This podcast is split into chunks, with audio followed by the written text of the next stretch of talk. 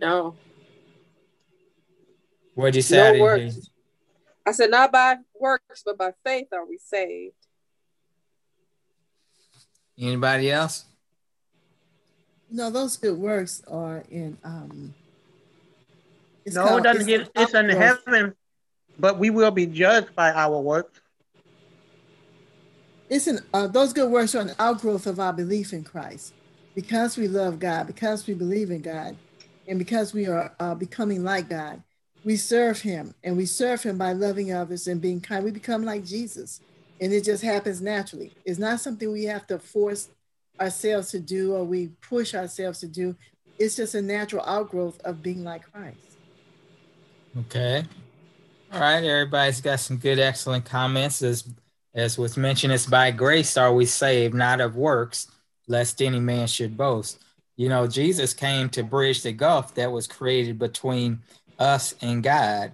And he's the only bridge between us and God. So it's only through him that we'll ever have the beautiful privilege and opportunity to live with God and reign with him forever. So it's only through Christ can we make it to heaven uh, so that we can become a member of the heavenly family. And there's nothing more important to us than becoming a member of the heavenly family. It's a lot you can do on earth, you know, attain great uh, titles and big positions and a lot of money and uh, material goods, but none of it is going to be worth making it to heaven, inheriting the kingdom that God has prepared for us from the foundation of the world. And when you think of that from the foundation of the world, what does that tell you about God? That he the kingdom was prepared since then. He yeah. had a plan, and what else? He had a plan for us from the beginning. Well, well, I'll put it like this: He knew that that mankind was going to fall, and so his whole thing was, you know, to prepare for that fall from the very beginning. Okay. Anybody else? What does that mean to you? From the foundation of the world, the kingdom was prepared for us. It was always it was always intended. It was and always he said, the, Go ahead, Karen. He said in Genesis that he would put enmity between the in, the enemy and man so that tells you right there that he had already ha- he already had a plan in place. Mm-hmm. Okay, all excellent comments. God is a planner. He's a God of order. He's not just a happenstance, think it up as you go type God. He has everything mapped out and worked out, and he's thought of everything. Sometime if you uh, I remember I was making some muffins with my grandkids, and I had the recipe even, and I was following the recipe, and did everything, and then uh, they just didn't come out right. And I kept trying to figure what's wrong with this recipe. These muffins ain't come out right. We ended up that I had forgot the baking soda or baking powder, so they didn't rise. But it's just an afterthought that I had forgot it, and I was like, oh man, I should have done this and I should have done that. But God doesn't. He doesn't go that route. God maps everything out. He never makes mistakes. He has everything planned. He has backup plans. He has everything that's needed. He's he thought it all, all before we were even uh, born, before the foundation of the world. God already had the plan of salvation, and He already had the kingdom planned for us to inherit. Uh, Jesus came that we might have a view of heaven and a view of what God is and what God's character is, so that we wouldn't just forget about the coming reward. It says on page 284, and this is interesting because we're always asking God to give us strength over temptation, to give us uh, willpower, to give us the de- desire to do what's right. On 284, it says, with eternal realities in view, we will habitually cultivate the thoughts of the presence of God. So, in other words, when we keep heaven in our thoughts, then we'll cultivate thoughts about the presence of God, and this will be a shield against the incoming of the enemy. How will thinking of heaven keep you from sinning? How does that help us not to sin? Because it keeps heaven before you, it keeps it in your view, and you know that in order to make it there, you got to obey God. Hmm. Anyone else? How does thinking about heaven help us to resist sin and temptation? Well, if I'm also on heaven, we're not going to be tempted. What'd you, you sure? say, Lakita? I said if our thoughts are on heaven, we're not going to be tempted. Yeah, because really, I don't know anybody that can think of two thoughts at the same time. You know, we're usually focusing on one thought. So, you know, we're focused on God, then we're not paying attention or um, following the ideas of lusting after stuff. Okay. Any other comments? You got to keep your thoughts heavenward, right? And we want to know that when we're thinking about heaven and then temptation comes, which it always will, then we can put in our mind, we say, yeah, but I'm trying to make it to heaven. I want to be with God in glory. I want that eternal life. And it gives us a desire to turn away from the temptation for something that's a higher priority. You know, we have to keep things prioritized heaven, God in heaven first. Everything else comes after that uh, many times people say that people who exhibit courage under fire, so to speak, they say, oh, this person's a, a hero or they don't feel any fear.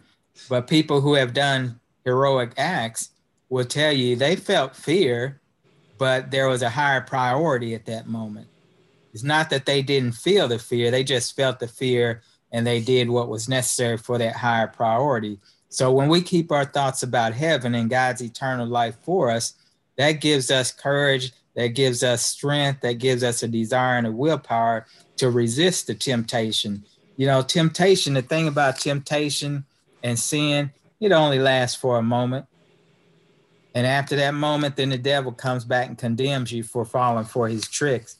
But heaven is eternal forever, and the happiness and joy that we'll experience will be forever. So you don't want to cast that away for a few moments of pleasure. And that's why we need to keep our thoughts heavenward. Over on uh, 285 talks about the Christian's motive. Is there is it wrong to think about the reward of heaven? Is it is it wrong to know that heaven is a reward? No. No. I've heard people say that you shouldn't think about heaven as a reward because that's the only reason you you're following God. What do y'all say about that? Say the only reason we're following God is because of the reward. Right. Uh, yeah, I, all of the rewards. The ones here on earth where you get forgiven for sins, the ones where you get healing, the reward of being um, saved, all of the rewards that it, just following Christ isn't a reward of itself but we also follow him for all the other rewards. You know, following the commandments is a reward because it prevents us from having so many unnecessary undue undue problems. You know, it's just it's not just heaven that you're looking forward to. I mean, you are, but feeling people who don't forgive themselves live miserably. They feel guilty all the time. They feel ashamed. God frees us from all of that, you know, by forgiving us. And then we know we have been forgiven and we have that uh, peace even having the Holy Spirit, all those gifts that comes with that love, joy, peace, uh, long suffering, goodness, gentleness, meekness, faith, and temperance. All of that, people cannot lose weight. Why? Because they don't have the gift of the Spirit of God using temperance. So you know, there's there's so much to following God. How can you not think about the benefits that you're getting from following the Lord? Mm, God's continually showering blessings on us. Right, His word right, is full of promises. Right. His word is full of blessings to come. How can we ignore that? Mm-hmm. You know, think about yourself. Uh, is there something wrong with you going to work because you get paid? Right. Okay. No, and look, that's one day, of the rewards. And the day they stop, a lot of people don't even like their quit. jobs, but they'll go to get the paycheck. Yeah. yeah. And the day the day they stop paying you is the day you're gonna say, okay, I, I, need to find something else to do, or I can get paid doing something that I like and work the schedule that I want to work if I'm not going to get paid. So no, you know, it's just God gives us these. uh He lets us know what the rewards are as an incentive, also as we just talked about, to keep our eyes stayed on Him, to remember that heaven is our goal This earth is not our home. It's not our true home. It's temporary home. The Bible says that we're pilgrims and strangers on this planet. We're just passing through, right? So we don't want to get so hung up on temporal things here on this earth that we forget there is a great reward waiting for us in heaven. And that's where our future life is. Yeah, it's kind of like Andre, you know, who's traveling away from home right now. And Andre coming home, part of that is to look forward to seeing his wife and to spend time and to talk to her about the his travels and stuff. You know, it's a good feeling to be back home. It's a good feeling to be with people you love. You know, no, I don't think it's anything wrong with looking at the rewards of what you're going to get. That's why God tells tells us about them. Mm. Has anybody ever sang this song, Karen? You like to sing. Have you ever sang this song? The wicked shall cease from troubling and the weary shall be at rest. Mm, you don't remember that song? that song? Alvina, you know that one? It might be a Baptist song or a Methodist. We used to sing it, the wicked shall cease from troubling and the weary shall be at rest. All of the saints and the angels will sit at his feet and be blessed. Hmm. Talking about heaven. Does anybody know exactly what heaven looks like? No. I don't know if anybody living does. Um, I think Ellen White was shown heaven, and she didn't want to go back to earth, and the angel told her that she had to go back for now. But mm-hmm. if she lived right, then she mm-hmm. would be there. She would make she was it. probably there. kicking and screaming not to come. Why did Why didn't you want to come back? because heaven was so beautiful. And then she had to come back to this dark planet full of disease and sickness and death. And even though she went and she saw, she herself says that she was not able to communicate the great, the great things. Yeah, she's not able mm. to describe what she saw up there, you know. The Bible speaks of three heavens. Does anybody know what the three heavens it speaks of are? Oh, yes. It's the atmosphere, it's space, and then it's heaven. And then where God, God and angels reside, third heaven. Okay, so the atmosphere, what we see, clouds and blue sky. And then there's outer space where the planets and the galaxies are. And then the third heaven is where God dwells. Uh, it's a real place. The point is, it's not make believe. It's this is a real place where God lives, and it's uh, we want to remember that. Don't think of it as a play place or just make believe or, you know, in theory. This is a real, live, tangible place that God has prepared for us. Homes where mansions are being prepared for us by our loving uh, Redeemer. And uh, a lot of times people say, as I was saying, they don't want you to think too much about heaven because it seems like you're becoming materialistic and a lot of people have just given up on Christ because of that. But the Bible tells us Jesus went there to prepare a place for us. So why shouldn't we think about it? Why shouldn't we look forward to it? It's just one of the blessings that God has for us. You know, He has many blessings for us. It's so indescribable, as Lakita says, Sister White couldn't even describe all the things over on page 287 the wonderful things I saw there, I cannot describe.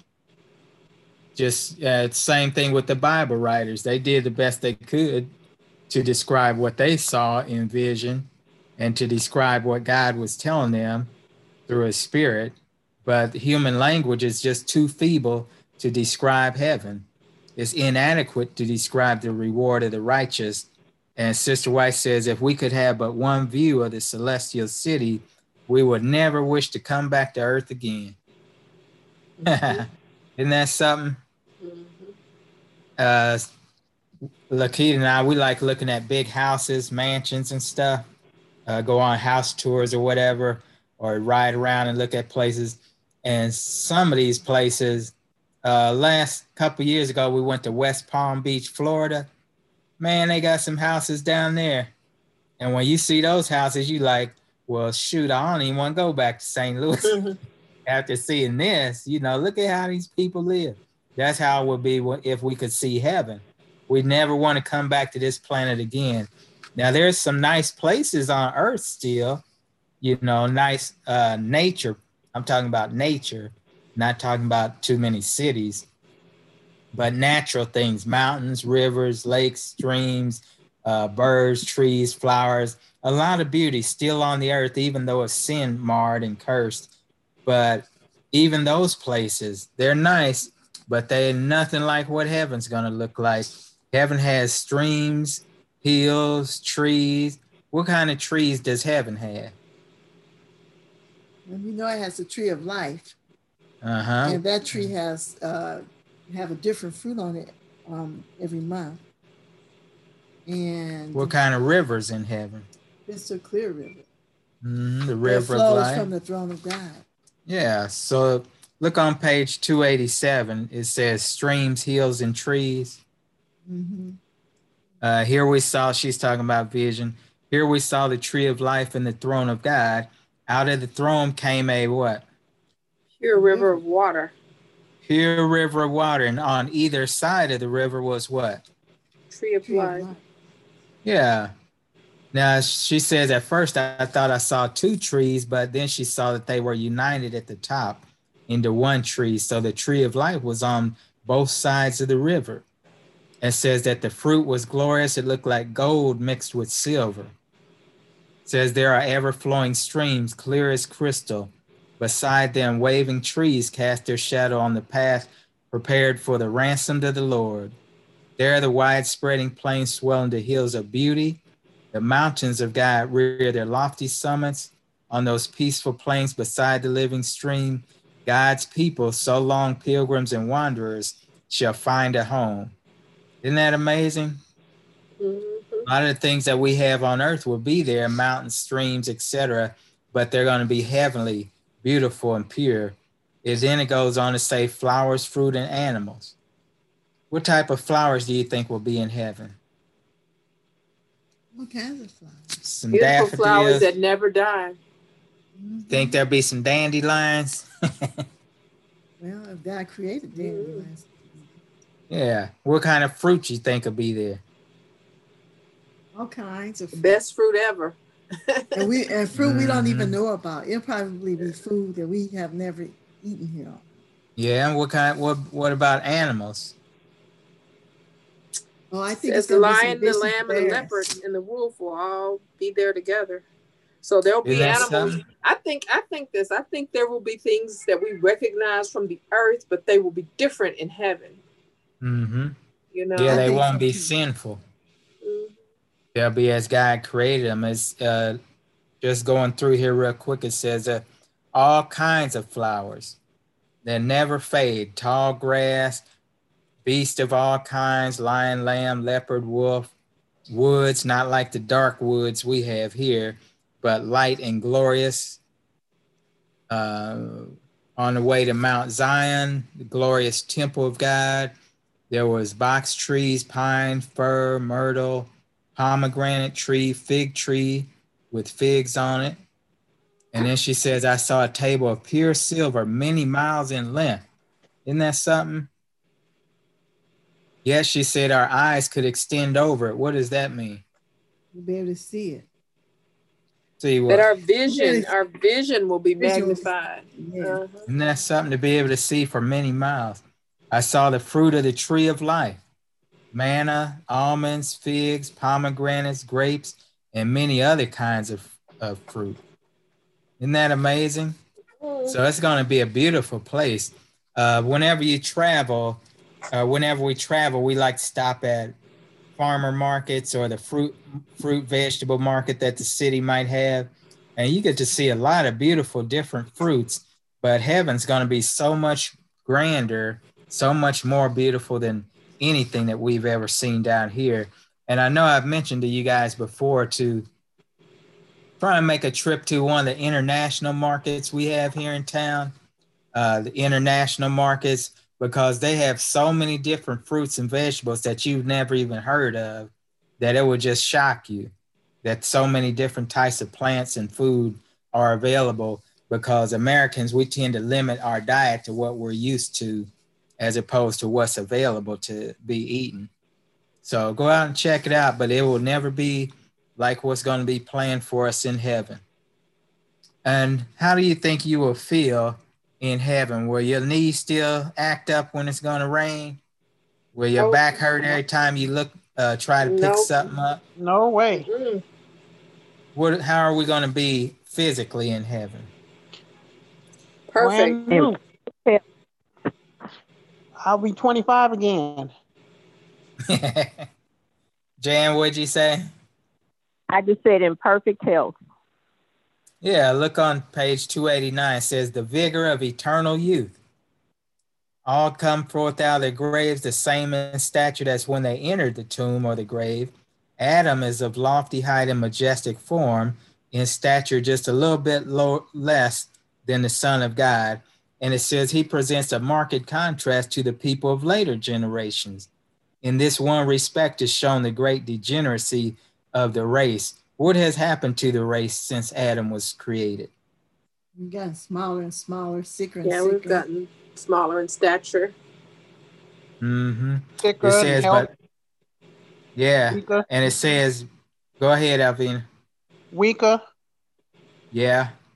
It says, but all arise with the freshness and vigor of eternal youth, restored to the tree of life. In the long lost Eden, the redeemed will grow up, quote unquote, to the full stature of a race in its primeval glory. Isn't that something? Mm-hmm. If Adam at his creation had not been endowed with 20 times more vital force as men now have, the race, with their present habits of living in violation of natural law, will become extinct. Mm-hmm. Isn't that something? Mm-hmm. If Adam hadn't have so much vital force, the human race would have been extinct because of living in violation of God's natural law. It says none will need or desire repose. What does that mean? Rest. Rest. Right, rest. You won't even be tired. There will be no weariness doing the will of God and offering praise. Heaven is all health. All health. Isn't that amazing? And as they say, health is not just the absence of sickness, health is strength and vigor of body and mind. Uh, happiness is guaranteed. Has anybody ever guaranteed you happiness? Did Jesus guarantee us happiness on earth? No. No. He, no. he guaranteed that he would always be with us, but he didn't guarantee. Mm-hmm. When we go through the fire, when we go through the water, he would be with us, but he did not guarantee happiness. Yeah, no, he didn't guarantee happiness. In fact, he says in the world you're going to have trouble. Mm-hmm. Now it says uh, on 290, right below happiness guaranteed, the next paragraph says it is presumption to indulge in supposition and theories regarding matters that God has not made known to us in His Word. We need not enter into speculation regarding our future state. What is she saying there? Well, you know, we want to speculate mm-hmm. about all kinds of things, you know, that we in these mortal bodies have to deal with. And so she's saying, you know, don't speculate about those things because, you know, God is going to take care of that. You know, mm-hmm. like what does it mean? What does it mean to say we'll be a little lower or we'll be like the angels or whatever? We don't know what the angels are like, and we could only speculate as to what they're like in bodily form. Mm-hmm. Anyone else? What do you think she's saying in that? Don't try to guess at what God has planned for us. If He hasn't made it known to us, then don't try and figure it out because we cannot figure out God. Not by searching, Job says. We can't figure God out. We're just not smart enough. We're not Him. It's nice to use, as they say, heavenly imagination, but don't think you know for sure because you don't. Only what God has revealed to us can we truthfully acknowledge as true. And it also says we're not to measure the conditions of heavenly life by the conditions of this life. It's going to be a totally new life. Mm-hmm. Old things are passed away, all things will become new. Uh, when you get to heaven, how are you going to recognize people? They're gonna have name tags. no. How are you gonna recognize your friends and family? We'll have you the same what? individuality of features so that our friends will be able to recognize us. You know what? We'll just one be free things, from disease and defect. You know, one of the things is that I, it was interesting to me that well, after Jesus' resurrection and he showed himself to some people, to people, they didn't really recognize him. Like when he mm-hmm. walked to the city with those people, they didn't physically, they didn't recognize him. Mm-hmm. You know, Mary, she didn't recognize him the way he looked. Right. I don't know what he looked like after he came right. up out of the tomb. But when she heard his voice, when he said, mm-hmm. you know, Mary, you know, who are you looking for, whatever. Right. You know, and those people that was on the um, road to was it Emmaus or Damascus? Uh-huh. Anyway, mm-hmm. they didn't recognize him until he started speaking and then and outlined the Bible and gave them, you know, insight. And then they realized who they were talking to. Actually, I don't think they recognized him until they had gotten to where they were going and they were right. at supper eating. Yeah, at mm-hmm. supper, and right before he left. Their eyes were opened and they recognized. Yeah, because of the way his mannerism, the way he did stuff, you know. Mm-hmm. Mm-hmm. Like now, I'm nearsighted, so oftentimes I can't see a person clearly if they're at a distance, but I can tell by the way they walk and the way they yeah. move who that person is. Mm-hmm. Mm-hmm. Okay, so we're on page 291, Identity of the Redeemed Preserved. Says the resurrection of Jesus was a type of the final resurrection of all who sleep in him. The countenance of the risen Savior, his manner, his speech were all familiar to his disciples. As Jesus rose from the dead, so those who sleep in him are to rise again. We shall know our friends, even as the disciples knew Jesus. They may have been deformed, diseased, or disfigured in this mortal life, and they rise in perfect health and symmetry. Yet in the glorified body, their identity will be perfectly preserved. So our family and friends will recognize us. We still have our own individual identity. Uh, says the same form will come forth, but free from disease and defects, bearing the same individuality of features, so that friend will recognize friend. That'd be very nice. Wouldn't it be uh, kind of crazy not to recognize people? You know, here you uh, grew up with them and went to church with them or studied and prayed with them, and then when you get to heaven, you can't tell them from anybody else. That wouldn't be very much uh, fun, would it? That's true, uh, but I but I imagine Lee that over the millennia that we'll gain so many more friends. You talk about Facebook, we'll gain heavenly friends and, and, and friends in other plant, you know, other solar systems and all of that.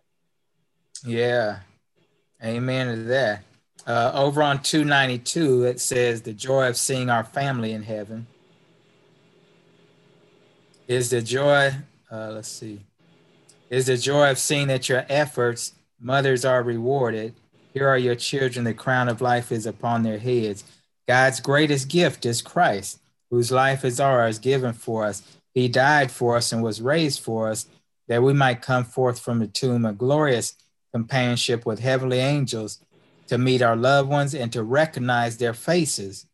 For the Christ likeness does not destroy their image, but transforms it into his glorious image. Every saint connected in family relationship here will know each other there. Now, what about uh, we always we've talked about what happens to little babies, um, little infants who die early. What does she have to write about salvation of infants and imbeciles? And the word imbecile I take to mean uh, mentally handicapped she says that the, the little babies are going to come forth and immediately wing their way to their mother's arms and they'll mm-hmm. never part again. But she says also that many of them, their mothers are not there. Mm. And so the angels receive the motherless infants and conduct them to the tree of life. Okay. How is it that the little children uh, pass the test of character? Because they're innocent. They're too young to understand about the commandments of the Lord. They have not been taught. They under the age of understanding and reasoning. Okay, that's true. Anything else? Yeah. She what, says what, that what, the Go ahead. Go ahead. She Karen. says that the faith of the believing parents covers the children, as when God sent his judgments upon the firstborn of the Egyptians. But then she says, let me see. She doesn't know whether all the children of unbelieving parents will be saved. We cannot tell because God has not made that known. And he's mm-hmm. not made his purposes known there. So we just leave it in his hands. yeah. That's very interesting. Even little infants will be saved. Uh, and then where it talks about people who are mentally handicapped, what she have to say about that? This she was specifically talking about uh, one person in particular uh, but what did she say about him? Is without the consciousness of sin. The grace of God will remove all his this hereditary transmitted imbecility, and we he will have an inheritance among the saints in light. To you, the Lord has given reason. A is a child as far as the capacity of reason is concerned. He has the submission and obedience of a child. Right you know, the main thing to take from that is that God is the judge and he's the righteous judge. Mm-hmm. And he'll make the right decision for all concerned, mm-hmm. whether infants or those with mental handicaps or those who have gone through a lot of things in life. Uh, that's why we have to put our trust in him and to uh, continually pray for his grace to cover each and every one of us, as well as our family members too. Uh, what about, what does it say about faithful mothers. Does it do mothers any good to pray for their children or to instruct them in the ways of the Lord? Why? Yeah. What difference would that make? Because when uh, the children, uh, when the books are opened and the and and the well done of the great judge is pronounced, the crown of immortal life is placed upon the brow of the victor. She says, Many will raise their crowns in the sight of the assembled universe and pointing to their mother, say, She made me all that I am through the grace of God. Her instruction, her prayers have been blessed to my eternal salvation. Isn't that going to be nice? Mm-hmm. Would, wouldn't it be nice too if our kids said that to us now? yeah. Don't wait to, don't wait till you get to heaven to give your parents their roses. You know, yeah. let them know how you feel now. The angels of God immortalize the names of the mothers whose efforts have won their children to Christ. Isn't that something? What do you think immortalize their names mean? Any thoughts? Oh no. I mean, the fact that they mention their name in heaven immortalizes it. yeah. I mean, I, I guess that's like, okay, forever after, their name will be spoken of in heaven by the angels you know? That's like when uh when mary anointed jesus with the oil and he said forever after she will be known you know in the mm-hmm. pages of, of, of of history. Now is that uh something that's only um only going to be given to mothers for winning the souls of their children? No i don't think so it says No, it that, says that go ahead. It says that when the redeemed stand before God, precious souls will respond to their names, who are there because of the patient, but because of the faithful, patient efforts put forth in their behalf, the entreaties mm. and earnest persuasions to flee to the stronghold. Though thus those who in this world have been laborers together with God will receive their reward. Amen. And what do we say about crowns in heaven? You know, starless crowns. Won't be any starless crowns because everybody there will have influenced someone to give their life to Christ. Mm-hmm. Again, that's why when you're studying or praying with someone or you are interceding for someone to find Christ in their life, don't give up because it's a great reward waiting in heaven for your efforts. And even though you might not see the reward, see their uh, them giving their life to Christ on earth, when you get to heaven, there'll be people coming up to you and saying, Hey, you remember me? Uh, it's because of you that I've gave my life to Christ. And you, you hopefully you remember him, but maybe you won't. But uh, never we, give we, up. I mean, it would be brought to our memory, remember? What's that? I said it would be brought to our remembrance. If we can remember stuff, we'll recognize. Don't like we, oh, I don't remember you, but we will remember. But this is different from what the the mothers get. Because the mothers, the angels will immortalize their names. Okay. This is the people whom we have um, influenced. No, I'm no sorry. I was going back to where you're going to recognize friends, even they weren't that co-friend. You could recognize associates. I don't know. I'm just saying. I'm going by that. Mm. Oh yeah, but I was. I'm sorry too, because I was. I was just differentiating because because uh, Leax is is this going to only be for mothers? Okay. This particular reward seems to be is going to be the, the angels who immortalize the mother's name, not the people you saved. And then it's going to be the people who say to you, you know, you if it wasn't for you, that you know that's a different from an angel. Mm-hmm. Yeah. Yeah, there'll be rewards for leading people to Christ. Mm-hmm. Now, here's something very interesting on 295 our disposition unchanged, traits of character. And what's the first sentence say? If you would be a saint in heaven, you must first be what? A saint on a earth. Saint on earth. Mm-hmm. Isn't that interesting? The traits of character you cherish in life will not be changed by death or by resurrection.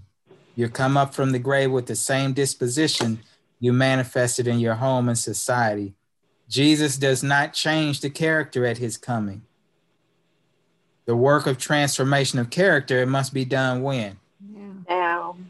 Right now, through our daily lives, defects of character must be repented of and overcome through the grace of Christ. A symmetrical character must be formed while we're in probation, that we may be fitted for mansions above. So there's people who are waiting for Jesus to change their character when he comes not going to happen. Now's the time where we need to be praying about our character defects, praying and repenting from the evil deeds and thoughts that we have, and asking God's grace to, to cover us in his righteousness to be imparted to us. Character is the only thing we can take to heaven. Can't take your house, can't take your car, can't take your clothes. You can't take another person either. Only our characters. So we need to really be praying about that. And uh, it says, There will not be anyone rough or unkind in heaven. Everything in heaven is noble and elevated. All seek the interest and happiness of others. No one devotes himself to looking out and caring for himself. It is the chief joy of all holy beings to witness the joy and happiness of those around them. Totally unselfish totally unselfish. Heaven is all about loving and caring for others, not just loving and caring for yourself. Uh, our uh, pastor said, a person said the prayer, Lord bless me and my wife, him and his wife, us four and no more. Talk about being selfish. We're that type of person not going to make it to heaven. I'm surprised Unselfish. he was even paying for him, for his wife and kids yeah. Unselfishness is what is going to be in heaven, where everyone cares more for the other than themselves. Have you ever been around people who seem to want to do more for you than you want to do for them? Ever been around somebody Not like really. that? They want to do more for you than you want to do for them? Not really. I do my husband. oh, that's nice. God is good. Well, that's our all of us, all of us, our purpose should be to love one another more than the other person loves us. And you imagine what type of earth this would be if everyone strive to love others more than themselves. But the earth is backwards, right? Yep, everyone backwards. strives to love themselves more than anybody else. And that's why the earth is in the shape it's in today. But Christ, he loved others more than himself so much that he was willing to leave heaven and to give his life for us who were yet sinners. That's the type of love God's asking us to have through his grace and through his Holy Spirit living through us. I was over on two. Mm-hmm. Go ahead, Jan. I was just going to share something that reminded me of this principle. I was watching It Is Written last night, and it was about Jesse Owens. And it talked about when he went to Berlin, um, how one of his German competitors was actually helping him figure out how to overcome a problem he was having qualifying. And so when he actually did what the German guy recommended, he did qualify and ended up winning the gold. And they just talked about how this guy was exhibiting Christian principles, you know, and caring about this African American back in the 1930s and helping him to actually, you know, qualify for the event and win. Mm-hmm. Mm-hmm. Unselfishness is truly a heavenly trait if we look over on uh, 296, it talks about different things in heaven. And I was re I was underlining things that are different than what we have here on earth. So it says, I seem to be there where all was peace. Have we experienced all peace on earth? No. Where there's no stormy conflicts. A lot of stormy conflicts on earth won't be any in heaven. Heaven's a mm. kingdom of righteousness. Earth has a lot of unrighteousness. In heaven, we'll be living and walking in happy, pure intimacy, praising God and the Lamb. In heaven, no one does each other wrong, and their voices are in perfect harmony. Everyone rivals each other only in doing good and seeking the happiness and joy of each other. The greatest there is the least in self esteem, and the least is greatest in his gratitude and wealth of love. You see how the attributes of heaven are different from the attributes of earth? Yeah, what I'm noticing is this is what we're supposed to be like. Right. It says there are no dark errors, no lies, in other words, to cloud our intellect. Truth and knowledge is clear and strong.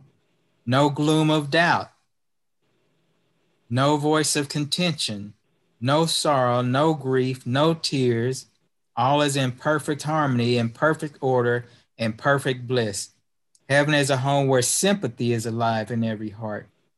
Love reigns there. There's no jarring elements, no discord, no contention, no war of words. That's pretty amazing, isn't it? Mm-hmm. It's such a contrast to the way things are on earth because the devil he wants us to do totally opposite of all these things so if we can pattern our lives just to this these few paragraphs right there that would make life a whole lot better wouldn't it mm-hmm. just think if human beings could just do these three or four paragraphs that would make this world not so bad mm. So why do you think we would need sympathy in heaven it says where sympathy is alive in every heart expressed in every look. Why do we need sympathy in heaven? I mean, everybody has made it, everybody has overcome, you know. Anyone? Why is there sympathy in heaven? I had the same question. I think that sympathy being talked about is concern for other people. Everyone's concerned for the happiness of other other folks as I said up a little bit earlier, concerned in seeking the happiness and joy of each other. Makita, what you think? Um, I'm thinking that there is talking more about, and that, this may sound a little ridiculous, but more about how we feel about each other, you know, um, in terms of being supportive, in terms of being kind. And that is started here on earth instead of us judging people harshly and feeling that, you know, um, people ought to know better and they should do blah, blah, blah. They should be doing this and that. Instead, it's more of an accepting experience of other people and recognizing them as the individual person that they are instead of like here on earth, you know, everybody got to be a Christian the exact same way. But it's not going to be that way in heaven. You know, we're going to all be like flowers. Everybody going to be individuals and I believe that simply is the same as accepting each other as we are. And even, you know, like rejoicing in individuality and individual personality and stuff. Because I think Jesus, God is so big, not one of us can encompass the whole, the whole um, personhood of Jesus. We can't just be like all that Jesus was, if that makes sense to you. So I'm saying it means that we're just going to, we're going to be more accepting of each other. And there's not going to be any of that rigid um, judging, rigid, holding others to a certain standard, you know, etc. Hmm. No Pharisees in heaven. No, no Pharisees in heaven. and you know, no comparing. You know, like as we eat from the tree of life, I don't know if everybody's going to grow five inches a night until they're to the full stature. Or uh, some people might eat, you know, and, and they gain. Some eat a little and gain height you know, at that rate, some eat a whole lot and gain it fast. I don't know what that's going to be like, but definitely not like, well, you know, I'm better than she is because I'm like almost Adam's size now, think, right? mm-hmm. Don't you think it's going to be kind of like the manna? Everyone will get the portion that they need to grow up into the full stature, whatever whatever amount of time that takes. You know. Yeah, yeah, because we're not going to be greedy gluts back up in heaven. well, you got eternity nope. for it to happen. Right. Right. No, no hurry. And the nice thing too is open communion with the Father and the Son, uh, tender relationship with God and the risen saints, and even our guardian angel. Have you ever wondered? Has anybody ever seen their guardian angel? No. Anybody ever wondered what they look like, or? I'm sure some people might have seen their angel. No telling.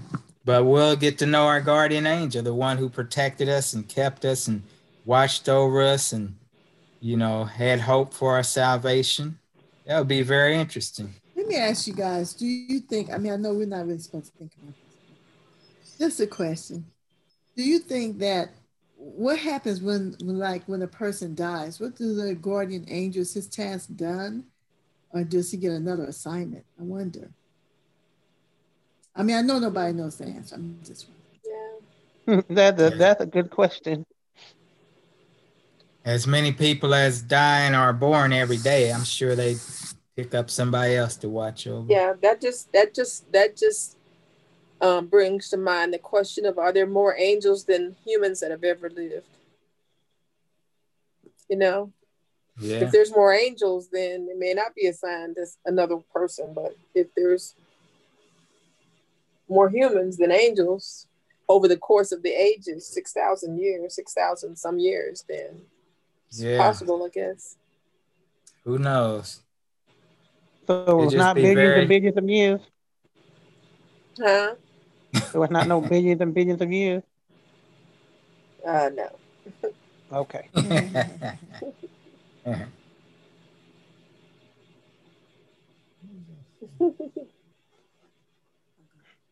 Oh, okay. Uh, yeah, I, I, think about my guardian angel sometime. He had his work cut out for him. he or she had their work cut out trying to keep up with me back in the day. But I'm thankful for him. Uh, it'd be very interesting that our new uh, social life will be with the angels and the faithful ones of all the ages. How would it be to be friends with Moses, Elijah, and Enoch? Adam and Eve, Jesus, everybody, new friends. Get to ask them about stuff. They ask us about stuff. Oh, oh, I have a question. So we're gonna ask people like what they did when they was them sinful selves. I mean, we're gonna talk about sin in heaven. I'm just saying. Oh, I don't know. I mean, you know what I'm saying? Eve, why'd you eat the apple? You know. I don't know if that's what we're gonna be focused on. You know. mm-hmm. Well, I it think that Ellen White says about... that. I think that Ellen White says that we are going to be talking to inhabitants of other worlds about how we made it over. So I'm sure that it's going to include, you know. Well, if you look on page, yeah, if you look on page 299, it says bearing testimony to unfallen beings.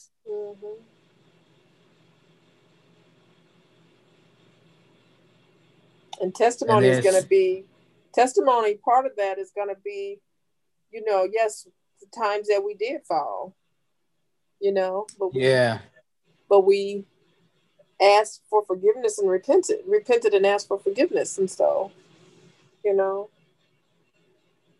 It says at the at the bottom of 299 and it's talking about witnessing to unfallen beings in the plan of redemption There are heights and depths that eternity itself can never exhaust, marvels into which the angels desire to look. The redeemed only of all created beings, having their own experience, known the actual conflict with sin. They have wrought with Christ, and as even the angels could not do, have entered into the fellowship of his sufferings. Will they have no testimony as to the science of redemption? Nothing that will be of worth to unfallen beings. So I guess we talked to them about redemption, about how we got over, about how how uh, Christ blessed us in different manner. I'm sure there'll be some things we can talk to them about.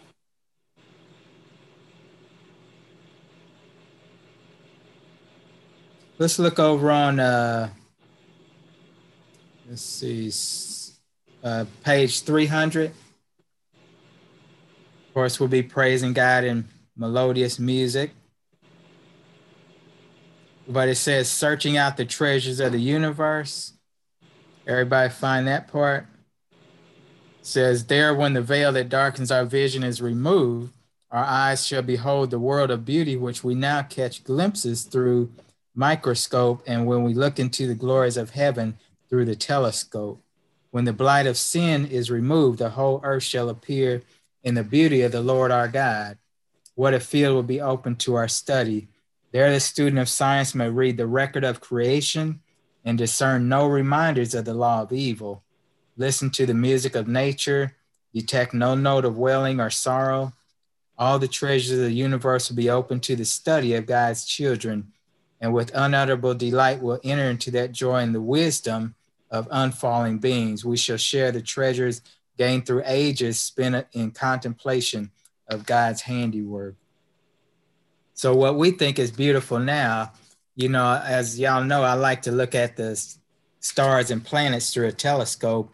And right now is a good time because the air is a little thinner, being cooler. Uh, so you can see farther with your telescope. And every time I look up and see uh, Saturn or Jupiter, or the moon up close, I'm like, wow, that is just amazing. You just, it's just no words for it. But when we are actually able to fly to other planets and other worlds and talk to unfallen beings, man, that's going to really be something. I can't even think of how nice that's going to be. Does anybody have a favorite planet they want to fly to?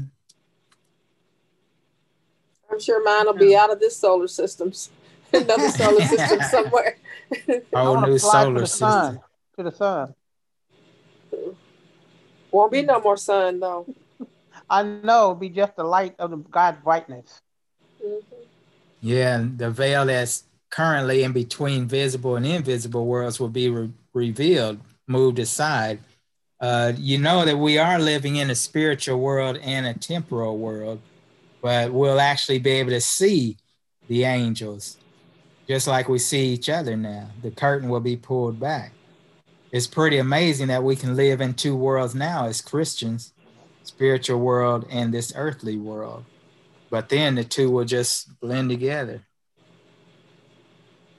Now, here's an interesting thought. Lakita had a question about uh, Jesus continuing to be in a human form through eternity. And it says that he'll always have the marks of his crucifixion on his head, on his side, his hands and feet, as the only traces of the work that sin caused. And what was your question about how the unfallen worlds feel? Well, I didn't have a question. My comment was that it's sad to me that he had to give up his um that he gave up his godly form and he will always be like us, you know, step down to me. And um, that we will see those scars on him and stuff, that he will have scars on him. It's kind of a sad thing that our behavior or our world caused that. And then I thought too, like he will be like us and not like all the other beings. And I wondered if they would, and I'm sure they won't, if they would feel bad, you know, that he looks like us and not like them. We ain't gonna feel bad in heaven. We're gonna be good. Everything good. Well, I know, but I know that everything's gonna be good. But I was just saying, you know, it seems a little unfair that he's not like people, the beings that have never fallen. I mean, they didn't do anything, and why should he look like us? It's like rewarding the bad people, the people who did wrong, we get they get a reward to have Jesus like them the rest of eternity, while those who did right will not. But that's just you know my human thinking. I know, I know. Yeah, that's just my mm-hmm. human thinking about it. You know, from a human standpoint. I'm well, sure. the Lord has that parable about the sheep. The 99 sheep were safe, but the shepherd went after the one that was lost. And that's what he did for this world. Yeah, but he didn't look like the one that was lost. he didn't look like a sheep. So and, you, you know, have, and you know, to bear scars, to bear scars throughout eternity. But you know, mm-hmm. it's something for us to rejoice about too, you know, that he did that for us. Showing just, all the love he has. Yeah. And look over on page 303, we're about to wind up. On 303, all these type of questions that you might have, a mm-hmm. question about uh, this or question about that or question about what Jesus was thinking or why God did this or that. On 303, it says, All that has perplexed us in the providence of God will in the world to come be made plain. So, all these questions we have now, God's going to give us answers to. The things that are hard to understood will then be explained. The mysteries of grace will unfold before us. Where our finite minds discover only confusion and broken promises, we shall see the most perfect and beautiful harmony. We shall know that infinite love ordered the experiences that seem most trying. Now, wrap your head around that sentence. Infinite love ordered the experiences that you feel were the most trying to you. As we realize the tender care of Him who makes all things work together for our good, we shall rejoice with joy unspeakable and full of glory. Isn't that something?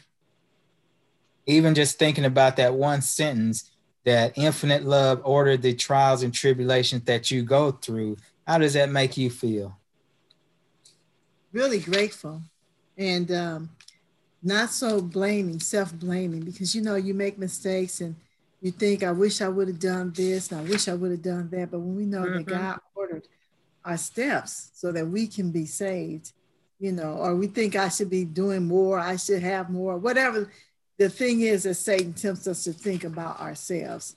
This here alleviates all of that, that, you know, we have been led by Christ, even in those trying times. And it, I was thinking a, a, little while back, um, we studied on Jesus, and it says that God um, led him into the wilderness. And I'm not for sure if it, it states to be tried of Satan. But to he was tempted. led. It does say that. Mm-hmm. It was he was he was led there, and so we can feel comfortable and confident when we are going through something that God is with us and indeed have ordered our steps there. You know, I think sometimes we think we have so much more power and control over things than we actually have. Hmm. No control.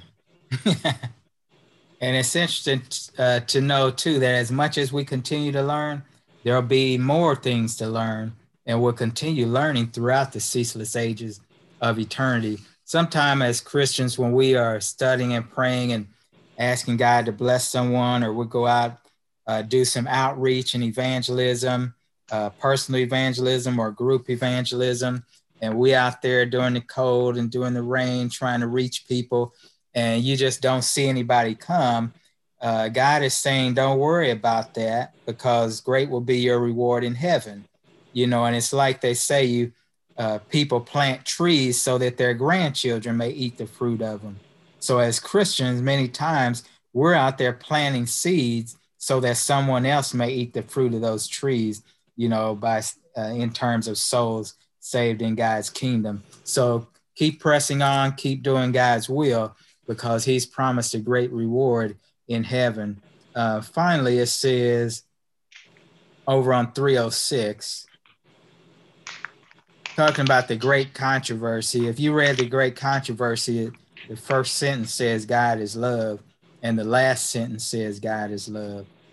This last part says the whole universe declares that God is love. The great controversy is what? Ended. Ended. Sin and sinners are no more. No more. The entire universe is clean. One pulse of harmony and gladness beats through the vast creation. From him who created all flow life and light and gladness throughout the realms of illimitable space. From the minutest atom to the greatest world, all things, animate and inanimate, in their unshadowed beauty and perfect joy, declare that what? God, God is love. is love. And that's where that book leaves us. God is love. Keep that in our minds and our hearts.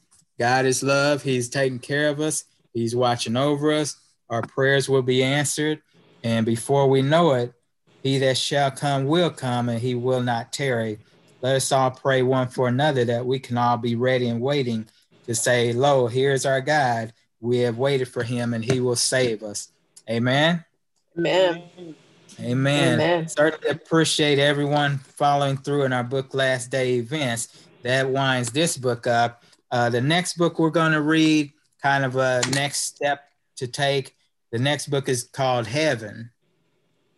H E A V E N by Ellen White. So look that up on your Ellen White app, or if you already have it at home in your library, that's where we'll start in a couple weeks. The book Heaven by Ellen White.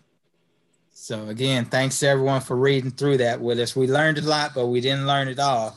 There's always more to know as we study and dig a little deeper in God's word. Any special requests before we wind up? Uh, yes, my son Jalen hurt his hand somehow, his left hand, and um, for their spiritual growth and for their studies, and myself, health wise, and just Okay. uh, go ahead. Your son, and then you also special prayer. Yes, and my Okay. And I mentioned my my kids' spiritual growth, both of them. Mm-hmm. Anyone else special request? yes, uh, for uh, Andre will be traveling tomorrow, so um, safe traveling mercies for him. And then uh, pray for uh, my family that we gain a closer walk with the Lord. And I, I hurt my foot, and so just pray that the Lord will continue to heal that. And then uh, I had a, I had a, I guess a business issue this week, uh, financial issue this week, and the devil just stepped in. And so I'm just praying that the Lord will um, turn that thing around. So Mm-hmm. Okay. Jan, you have special requests you want to mention or unspoken? Uh, praying for wisdom to make the right decisions and to discern when the Holy Spirit is leading and to be obedient to follow. Man. Me too. Me too. I want her to. I mean, want a prayer like that too. I don't mean to cover her prayer. Okay. And we ask special prayer for our family and friends and that we'll all continue to stay safe in the pandemic. Okay, Lakita. Most honorable Father, in the blessed name of Jesus, we humbly come before your throne of grace, Father. We thank you so much for this study and for the ability to um, to have information about what heaven is going to be like, dear Lord. And Father, as we strive to move forward and um, to gain the crown that you have already prepared for us, to um, occupy those mansions, Father, we ask that you would draw each of us closer. Give us discernment, dear Father. Give us the Holy Spirit. Bless our children that they will too follow Karen's children and Alvina's children, dear Lord. And we know that um, that you are with them. And we ask that you would bless Jan's son and her grandchildren as well, and um, Karen's grandchildren. Lord, we know that they we want you to cover them with your mercy and your love, that the Spirit of God will continue to woo them, to call them out of darkness and into this marvelous light. Lord, in, in, in that case, help us to be good witnesses help us to um, show forth your wisdom and your guide, your kindness in, our, in us, so that they will be drawn to, to uh, get to know you and to serve you, dear Father. Dear Lord, we ask for, for health. We ask that for Alvina's son, that he will be healthy, dear Lord, that you will continue to work with Karen and her um, foot will be healed, dear Lord, that the Spirit of God is moving right now with healing power and, and helping her foot to get better, dear Lord. Dear Lord, we ask for each of us, for each of our families, that they will all continue to practice health um, practices in terms of this pandemic. Help us all to be wise and not weary in well doing. Help us not to give up um, before in the face of this pandemic, but to continue on. And, and in that case, Lord, we also ask that you would help us to be more zealous about reaching out and talking to others in whatever way that you lead us to do it, dear Lord. And dear Father, we ask also for our financial blessings, especially for Karen this week that you will turn back. You said that you will um, give back to us what has been taken from us, dear Lord. So we ask that you will give her that. And Lord, you said you will open up the windows of heaven and pour out blessings so much that they will not be, there will not be room enough to receive it. And we claim that on her behalf and on our behalf too, Lord. We ask that you would help us to be faithful, to be sharing, to be giving, Lord. We ask for the uh, spirit of generosity to rest, rule, and abide over us. Help us to care enough about each other to be willing to help in whatever case we can. And now, Lord, as we look towards the next week, dear Father, we ask that although we may be absent from each other's presence, that none of us be absent from you. We ask the Lord that the Spirit of God will rest, rule, and abide over our homes, over our churches, over everything that we set our hands to. We claim every blessing that is in Deuteronomy 28 from verses 1 to 14.